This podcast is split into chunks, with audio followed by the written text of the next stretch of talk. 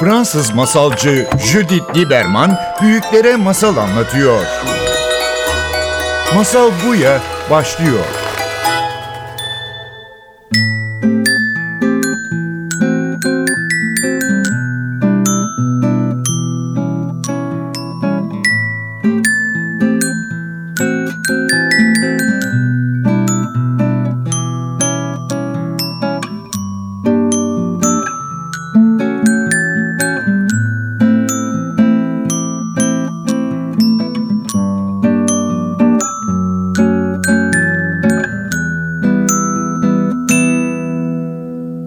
İyi biriydi.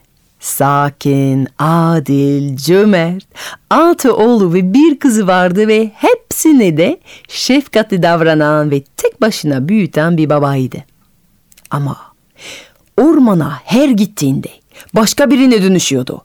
Atının sırtına çıktığında avın kokusunu alınca bir kurda, bir tazıya, bir deliye dönüşüyordu. Kimse onu durduramaz, kimse onu takip edemezdi. Kendine hakim olamıyordu. Ve işte bir gün sakin başlayan bir avda kral dev bir yaban kazı gördü. Ağaçların arasında geziyordu.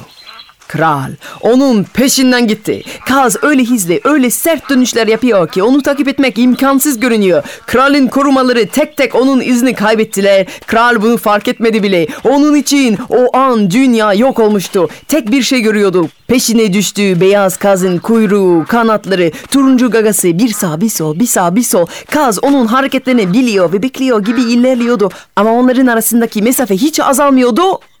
Ve birden kaz yok oldu. Orman onu yutmuş gibi, silmiş gibi. Kaz arkasında hiçbir şey bırakmadan yok olmuştu.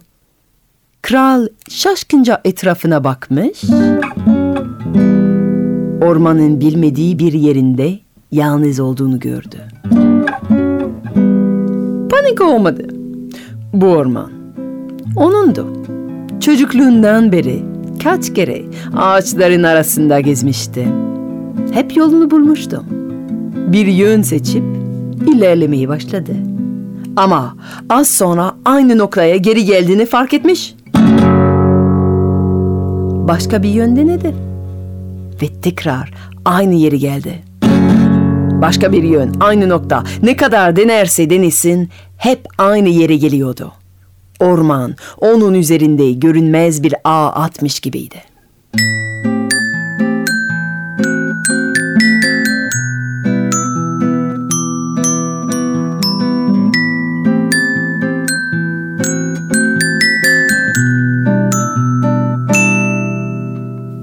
Pes edecekti ki ağaçların arasından yaşlı bir kadının ona doğru geldiğini gördü.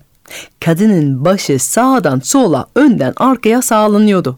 Gözler yüz yuvarlak, sırtı kambur, üstüne siyah uzun tüylü bir yelek. Elinde baston gibi kullandığı bir dal vardı. Efendim efendim, sizi ormanın bu uzak köşesinde görmek ne güzel ne güzel. E, ta, tam da görmeyi ümit ettiğimiz kişisiniz biliyor musunuz? Buyurun buyurun evimize gelin. E, sizinle tanıştırmak istediğim biri sizi bekliyor orada. Kral hafif ürktü ama kibar bir şekilde yaşlı kadına sarayın yolunu sordu. Aa, işte efendim. E, ormanın bu tarafında yol bulmak öyle kolay değil. Bir rehbere ihtiyacınız var. Buyurun buyurun. Gelin evime.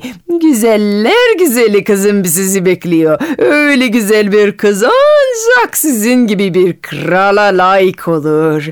Onunla evlenmeye karar verirsiniz eğer damadıma rehber olmaktan çok mutlu olurum. Evet, evet, evet. Tercih etmiyorsanız eğer o zaman sonsuza dek ormanın bu tarafında gezer durursunuz. Kral tuzağa düştüğünü anlayıp yaşlı kadını takip etti. Evinde beyaz tenli, uzun boyunlu, turuncu dudaklı kızı onu bekliyordu. Çok güzel biri olduğu hiç tartışılmazdı. Ama kral onu görünce ensesinde soğuk bir üperti hissetti. Yine de ormandan çıkmak için başka bir yolun olmadığını anlayan kral kızla beraber yola koyuldu ve yaşlı kadın onu sarayın yoluna kadar götürdü. Yol boyunca altı oğlu ve kızı aklındaydı. Çocukların annesi vefat ettikten sonra yeniden evlenme işinin tek sebebi çocukların hayatına onlara kötü davranan bir üvey anne getirmek istememesiydi. Şimdi onları nasıl koruyabilirdi? Saraya gelince çocuklarını saklamaya karar vermişti. Gizlice sarayın ormanında bir kule inşa ettirdi. Kulenin yolunda büyü yaptırdı. Ancak ve ancak önüne sihirli kırmızı bir ip yumağı atan ve onu takip eden kuleye ulaşabilirdi. Böylece kral çocuklarına güvende olduğundan emin olunca orman güzeliyle evliliğini kutlayabildi. Yeni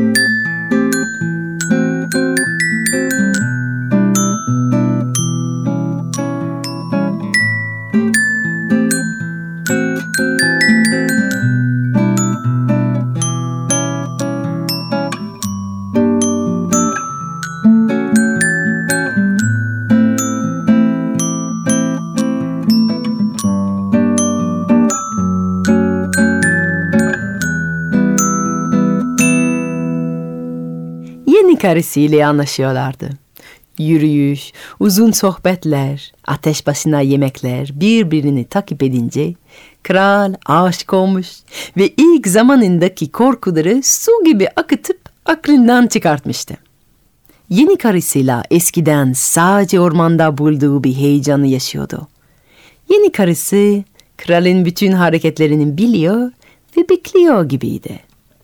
Yalnız mutlaka her gün kral gizlice saraydan uzaklaşıyordu. Önünde kırmızı ip yumağı atıp kulenin yolunu tutup çocuklarını ziyaret ediyordu. Yeni kraliçe kralın gizli kaçamaklarını fark edip çok merak etmeye başladı ve bir hafta geçmeden bütün hikayeyi öğrenmişti. Bu kabul edilir bir durum değildi. Kraliçe asla ve asla kralin sevgisini paylaşmayı kabul etmeyecekti. Öğrendiği günden itibaren beyaz bir iple küçük sihirli gömlekler örmeye başladı. Kral ava gittiği bir günde kırmızı ip arayıp buldu ve beyaz gömlekleri yanında alıp kulenin yolunu tuttu. Uzaktan kırmızı iple birinin geldiğini gören oğulları babaları geldi zannedip merdivenlerden aşağıya doğru koşarak indiler. Kraliçe fırlayarak kuleden çıkan çocukların üstüne birer beyaz gömlek attı ve gömlekler onlara dokunur dokunmaz çocuklar beyaz kuyuya dönüşüp uçtular. Bir, iki, üç, dört, beş, altı. Kraliçe onların uçuşunu seyredip arkalarından seslendi. Uçun uçun güzel kuğular, ufuklar sizin. Buralar benim. Bir daha gelmeyin. Ve kırmızı ipi bir daha atıp saraya döndü. Arkasında kulede sessizce ağlayan, kardeşleriyle aşağıya koşamayan, pencereden bütün her şeyi seyreden, genç prensesi bıraktığını hiç bilmiyordu.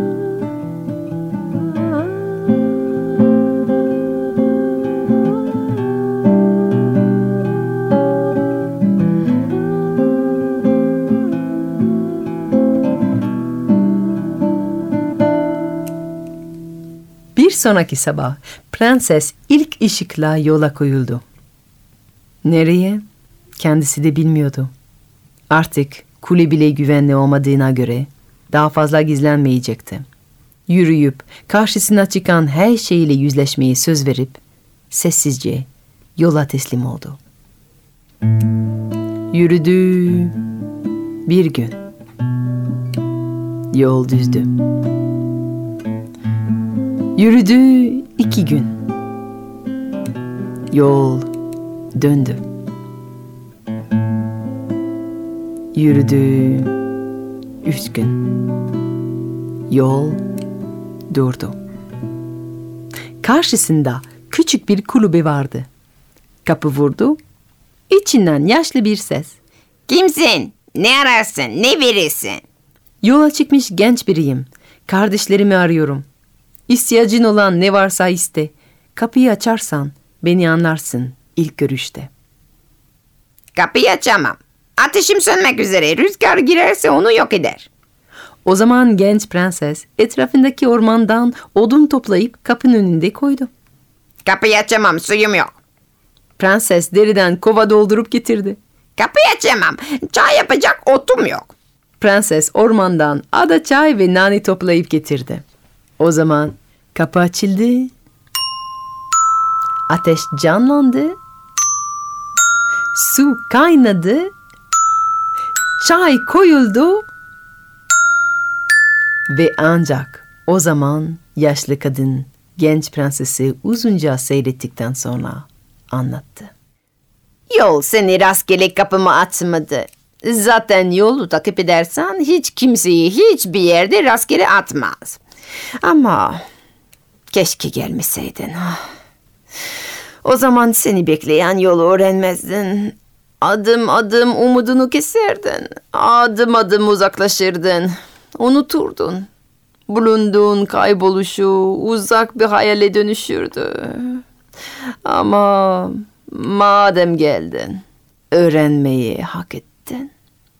Kardeşlerini uzak denizlerden geri getirmek için, büyüyü bozmak için sözlerimi iyi dinle. Mezarlardan toplayacaksın, ince ince eğireceksin. Beyaz parlak bir ip gelsin, altı gömlek öğreceksin. Isırgandan parmak yansın, yalnızlıktan gözler aksın. Ne olursa olsun sakın tek kelime dudağından geçsin. Yaşlı kadın sözlerini bitirdiğinde ateş söndü, ev yok oldu ve prenses kendini bir daha yolda buldu. Gerçek mi? Hayal mi? Emin olamıyordu. Ama artık ne yapacağını biliyordu.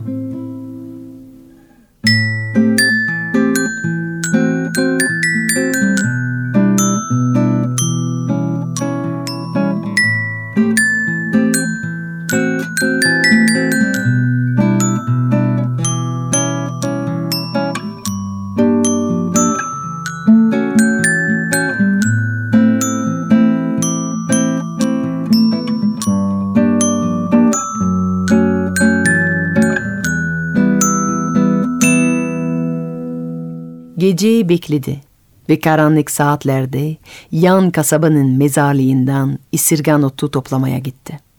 Sonra ormanda kendine yaptığı küçük bir kulübede onları eğirmeye başladı. Gece topluyor. Gündüz beyaz ellerinden parlak beyaz bir ip çıkıyor. Parmakları yanıyor. Ama ne bir ne bir of.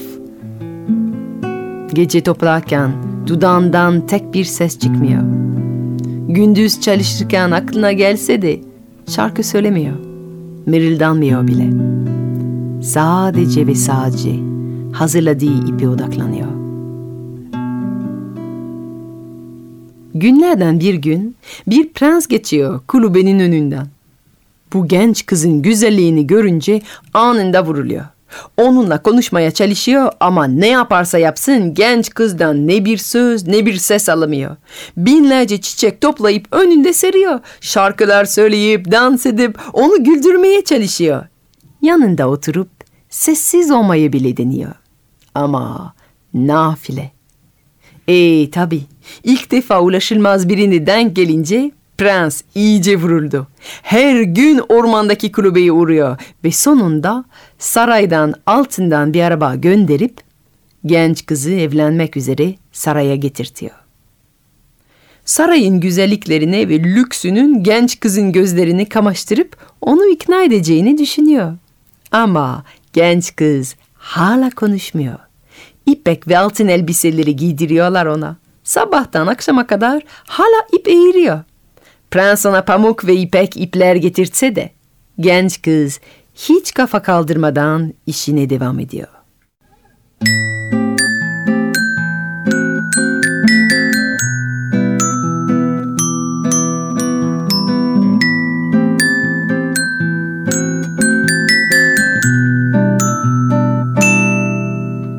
İnat mı? İstikrar mı? Odak mı? Habersizlik mi? Ne olduğunu hiç anlamazsa da prens her gün daha aşık oluyor. Ve sonunda genç kızdan tek bir kelime duymasa da onunla evlenmeye karar veriyor. Prensin annesi bu evliliğe karşı çıkıyor. Oğlum sen kafayı mı yedin? Köylü gibi sabahtan akşama kadar şiş kırmızı parmaklarıyla ip eğriyen bir kızın ne işi var bizim sarayımızda? Ama annesinin bu evliliğe karşı çıkması bu evlilik hakkında prensin fikrini hiç değiştirmedi. Hatta belki de sırf o yüzden daha fazla istedi. Düğün kutlandı. Bir gün bile beklemeden genç kız işine döndü. Artık ipten küçük gömlekler örüyor. Ve kısa süre sonra prenses hamile olduğunu fark ediyor. Gün be gün gömlekler büyüyor. Gün be gün karnı yuvarlanıyor. Dokuz ay geçiyor. Ebeler çağrılıyor. Ve tek bir ses çıkarmadan prenses baldan tatlı bir oğlan doğuruyor. Prenses mutlu, prens mutlu. Kraliçe deliye döndü. İstemediği gelinin o kadar çabuk doğum yapmasına, hiçbir kelime konuşmadığı halde ve durmadan iş yaptığı halde oğlu ile böyle anlaşmasına ve de birlikte bu kadar mutlu olmalarına dayanamadı. Azıcık düşündü, çabuk düşündü ve bir plan buldu. Gecenin ortasında prensesin yanına sessizce gitti ve annesinin kollarında uyuyan bebeği alıp prensesin ağzını kana buladı. Sabah ilk saatle uyanan hizmetçi odada çocuğu bulamayınca ve uyuyan genç prensesin yüzünü görünce çığlık attı. Bütün saray koşarak yetişti ve herkes prensesin yüzünü gördü. Prensin annesi Bak oğlum seni uyarmıştım ben hissetmiştim. Seni benden çalan bu konuşmayan kadının bir canavar olduğunu biliyordum. Şimdi de küçücük bebeğinden tek lokma yapmış. Ah, izin verirsek tek tek hepimizi yiyecek. Prens sevgilisine dönüp bir açıklama istedi. Ama ne olursa olsun kardeşlerinin hayatını kurtarmaya niyet eden genç kız sadece kafasını eğdi. Sessizce iki damla gözyaşı yüzüne yuvarlandı. Prens onu kurtarmaya denedi. Ama bunca tanıkların önünde yargılanmasına engel olamadı. Prenses tutuklandı ve yakılmasına karar verildi. Prenses hücresinde durmadan gömlekler örüyor. Gün gelince onu bir at arabasına çıkartıyorlar ve bütün zamanın en sakin, en masum, en güzel ve de en çalışkan mahkumunu bütün şehirde gezdirdiler. Ona atılan çürük meyvelerle, taşlarla, keskin bıçak gibi kelimelere hiç tepki vermiyor. Son gömleği örüyor, meydana getirdiler prensesi. Ortada dev bir ziftli odun yığını hazırladılar. Prenses son gömleğinin kolunu örmeye başlıyor. Ateş yaktılar. Halk heyecanla tezahürat yapıyor. Birden kızıl göklerden altı beyaz kuğu uçarak geldi. Ateşin üstünde uçtular. Halk ağzı açık bir şekilde bu güzel kuşların nereden geldiğini sormaya fırsat bulamadan bile prenses bir hamleyle yanında tuttuğu beyaz gömlekleri onlara fırlattı. Ve her gömlek bir kuğu dokununca güçlü bir rüzgar tüylerini alıp götürdü. Ve binlerce gözün önünde beyaz kuğular altı prense dönüştü.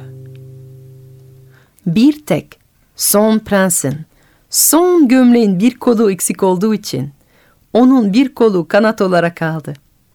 Ama kardeşleri birleşip onun kanadının üstünde üfleyince onun da tüyleri uçup dönüşebildi. O zaman ilk defa prenses konuşabildi. Hangi kelimeyle başlar biri? O kadar uzun sessiz kaldıktan sonra.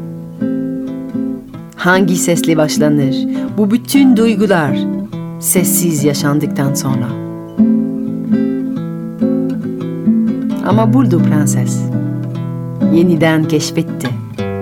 İçindeki sessizce bekleyen kelimeleri ve anlattı macerasını, umudunu, suçsuzluğunu.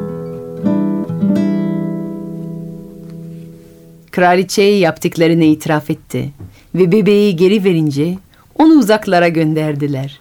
Ve bir daha kutlandı düğünleri. Ondan sonra prenses bütün ailesiyle mutlu yaşadı. Uzun yaşadı. Ve çocuklarına anlattı macerasını, yolunda keşfettiklerini. Hey yolcu. İçinde bir ışık var. Kelimelerden öte yanar.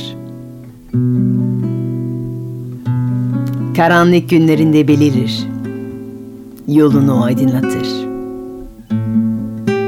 Korkmadan takip edenler varır.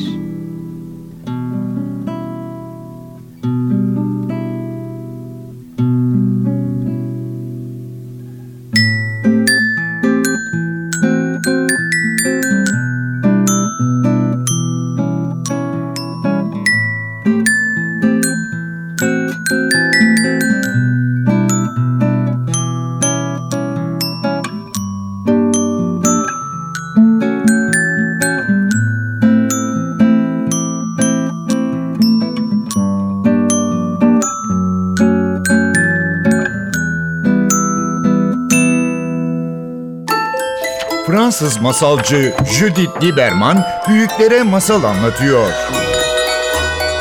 Masal bu ya sona erdi.